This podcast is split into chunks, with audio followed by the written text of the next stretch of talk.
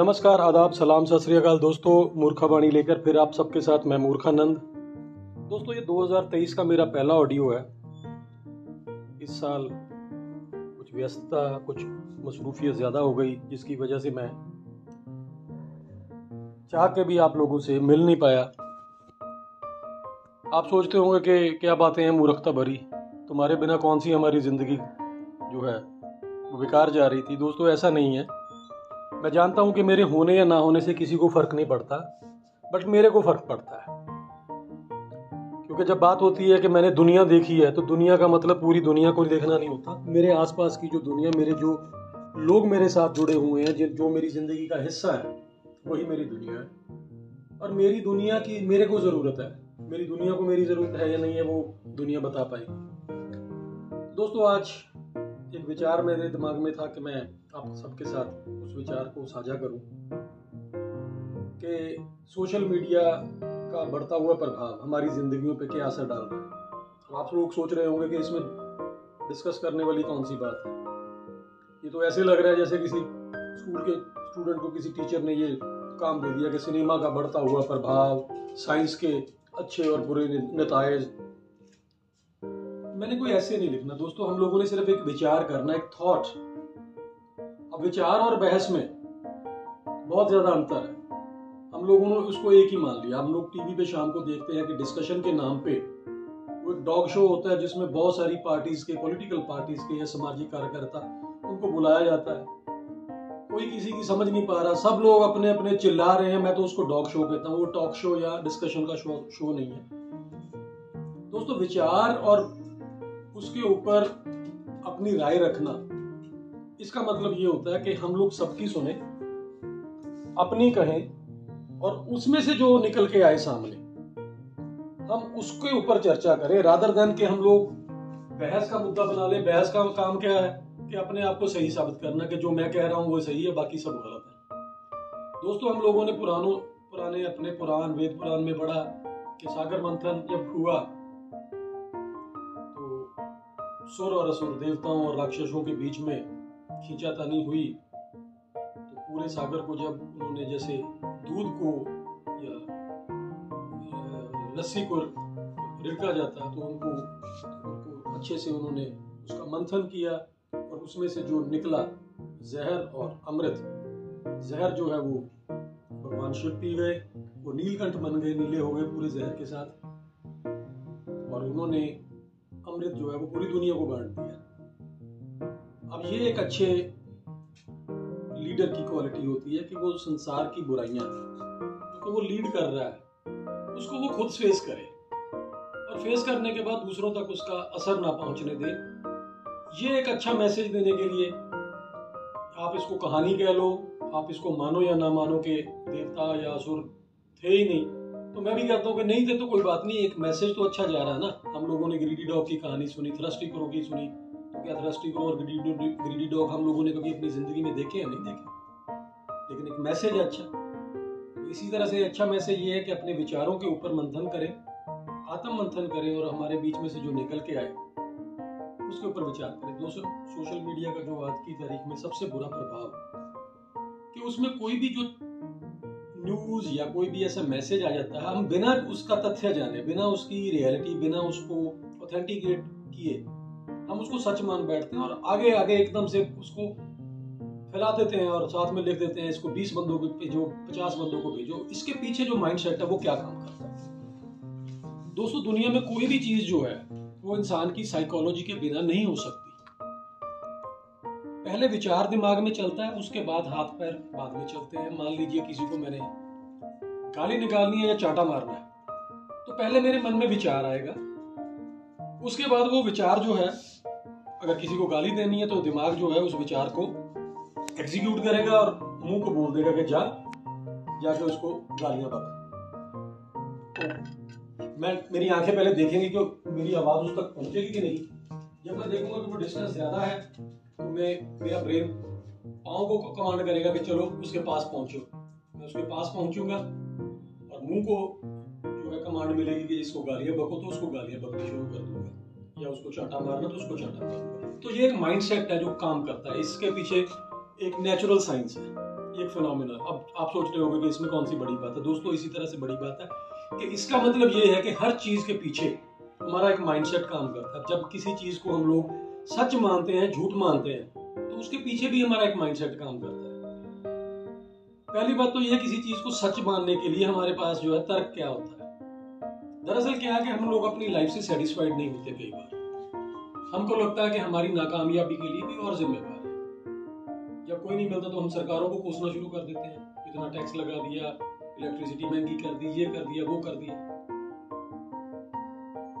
अब ये चीज़ें क्यों होती हैं दिमाग में? अब इलेक्ट्रिसिटी अगर महँगी है तो मेरे लिए महँगी नहीं है, मेरे पूरे स्टेट के लिए, पूरे देश के लिए। अगर आलू प्याज का रेट जो है वो मार्केट में जो भी भाव है वो सबके लिए है। तो मैं सिर्फ़ मेरे बारे में सोचता हूँ। और सिर्फ़ अपने बारे में सोच के मैं सरकार को गालियाँ देनी शुरू कर देता हूँ। क्यों?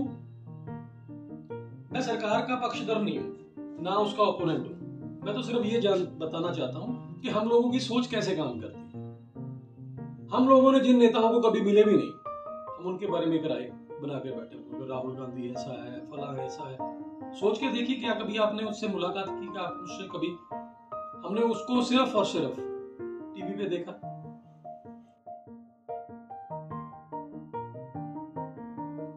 और या फिर उसको हम लोगों ने सुना माइक पे। तो दोस्तों, ये सुनना काफ़ी नहीं होता। किसी को जानने के लिए उसकी बॉडी लैंग्वेज उसके भाव बहुत इंपॉर्टेंट होते हैं। किसी चीज़ को किस भाव में कहा गया, ये सबसे इंपॉर्टेंट है।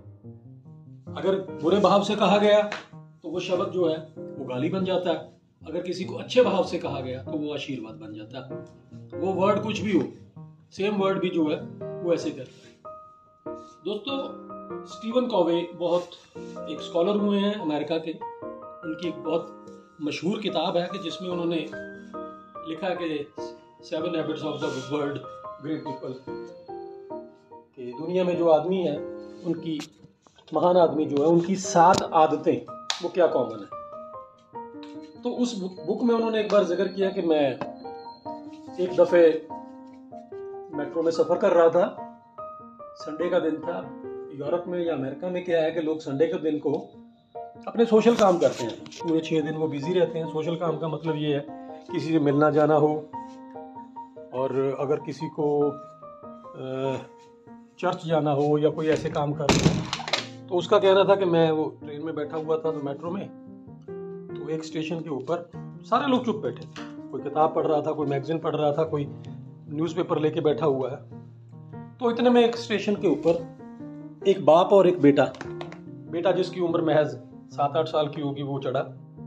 बाप थोड़ा सा गंभीर था, किसी सोच में डूबा हुआ था। बेटा बहुत शरारती था। उसने शरारतें शुरू कर दी।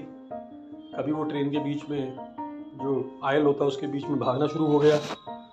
कभी वो कुछ करे, कभी कुछ करे, कभी किसी का बैग खींच दे, कभी किसी की किताब। तो स्टीवन कहता है कि मेरे को भी बहुत गुस्सा आ रहा था कि यार, ये कैसा बदतमीज बच्चा है और सबसे बड़ी बात बाप जो है वो इसको रोक नहीं रहा। क्यों नहीं रोक रहा? जब इसको पता कि इसका बेटा कितना शरारतें कर रहा है। तो ये सोचते हुए कि यार, अगर ये बच्चा मेरे पास कोई शरारत करेगा तो मैं तो इसके दो चाटे लगा तो ये सोच के उसको बड़ा गुस्सा आ रहा था। अब वो सारा समय उसी बच्चे को देखे जा रहा है। तो अचानक से उस बच्चे ने आके उसके हाथ का जो मैगजीन है, जो न्यूज़ पेपर पढ़ रहा था, उसको खींच स्टीवन का कहता है मेरे को इतना गुस्सा आया तो मैंने उस बच्चे के ऊपर बहुत ज़्यादा चिल्लाया। बच्चे को चिल्लाने के साथ ही मैंने उसके बाप को भी आ रहा था मुझे दिया। उसको दिखाई नहीं देता। कैसे बाप? हो कैसी इसकी परवरिश की जैसा बच्चा है, उसी के हिसाब से लगता है कि माँ बाप भी ऐसे ही होंगे। इसकी माँ ने भी इसको कुछ नहीं सिखाया होगा। ये है, वो है, कहता मैंने अपने मन की सारी भड़ास वो निकाल दी। कहता वो बंदे ने एकदम से जैसे शौक में, नींद में से जागा। उसने सोचा, बोला कि सॉरी सर भी मैं समझ नहीं पाया कि आप क्या कहना चाहते हो। मैं अपने किसी विचार में डूबा हुआ कहता, बस यही है। अगर तुम अपने विचारों से निकलो बाहर, देखो कि तुम्हारा बच्चा जो है समाज के लिए कितना खतरनाक है। ये किसी को चैन से बैठने नहीं देता, संडे के दिन भी नहीं। उसने क्या माफ़ कीजिए? दरअसल, अभी अभी हॉस्पिटल से फ़ोन आया था कि मेरी बीवी और मेरी बेटी, मेरी मम्मी और मेरे पापा, एक कार एक्सीडेंट में मारे गए हैं। तो मैं अपने बेटे को लेकर के हॉस्पिटल जा रहा हूँ तो मेरा सारा ध्यान उधर था तो मैं देख नहीं पाया कि मेरा बेटा क्या कर रहा है। अगर इसने कुछ गलत किया तो उसके लिए मैं आपसे माफ़ी माँगता हूँ। स्टीवन कवे का यह कहना है कि ये सुनते सारी उसके पाँव के नीचे से ज़मीन निकल गई। अब वही सिचुएशन, सब कुछ वही वही लोग, वही हाथ में मैगजीन, सबके हाथों में वही चीज़ें, वही बच्चा। लेकिन अब स्टीवन कवे की सोच उस बच्चे के बारे में टोटली बदल गई। अब उसको उसके साथ हमदर्दी हो गई। अब उसको ये लगना शुरू होगा कि यार नहीं, ये बंदा सही है। बच्चा भी सही है, इसकी माँ अगर इसके साथ नहीं है और इसके दादा दादी भी चले गए तो ये चीज़ें। तो अचानक से उसको तरस आना शुरू हो गया और उसने लड़खड़ाती ज़ुबान से पूछा कि भाई साहब, मैं आपके लिए कुछ मदद कर सकता हूँ। तो स्टीवन कवे ने अपनी एक बुक में ये लिखा है कि इंसान की जो सोच है, जब तक उसको सच पता नहीं चलता, वो एक तरह की रहती है और जैसे ही सच पता चलता है, वो दूसरी तरह की बन जाती है। तो दोस्तों, मेरी सबसे हाथ जोड़ के गुजारिश कि सोशल मीडिया पे कुछ भी पढ़े, उसको एकदम से सच नहीं माने, उसके ऊपर विचार करें। विचार करने के बाद उसको मंथन करें। और अगर उसके बाद भी अगर आपको उस चीज़ को ग्रहण करना है, ग्रहण करने के बाद फिर वो आगे फॉरवर्ड करिए। इससे क्या होगा कि आप उसको फॉरवर्ड करने के साथ ही इस चीज़ को डिक्लेयर करेंगे कि ये जो मैंने मैसेज फॉरवर्ड करा, इसकी सारी जिम्मेवारी मेरी है। हम ये कह के नहीं कह सकते कि जी मेरे को तो पीछे से आया था और मैंने वो आगे फेंक दिया।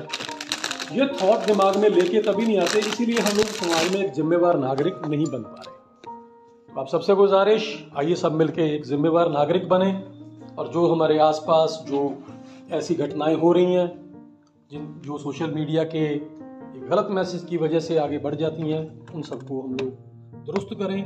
इन्हीं शब्दों के साथ आप सबसे विदा लेता हुआ, जल्दी आप सबके साथ दोबारा से मुलाकात होगी, तब के लिए स्वस्थ रहें और अच्छे विचारशील बने।